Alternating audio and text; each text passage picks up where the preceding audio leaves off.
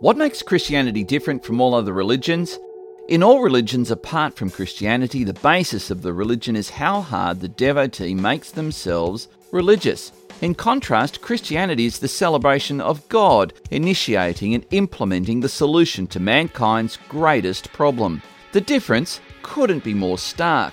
Religion is man's efforts to reach up to God, while Christianity is based on grace, where God reaches down to man. Each religion sees the need for religion differently lack of moral virtue, lack of religious devotion, lack of enlightenment, or even as a failure to submit to God. Only Christianity regards mankind's problem as sin, which separates us from God and leaves an eternal stain on the human soul. Religion cannot remove this stain, only a sinless Saviour can, and his name is Jesus. I'm Andrew Corbett.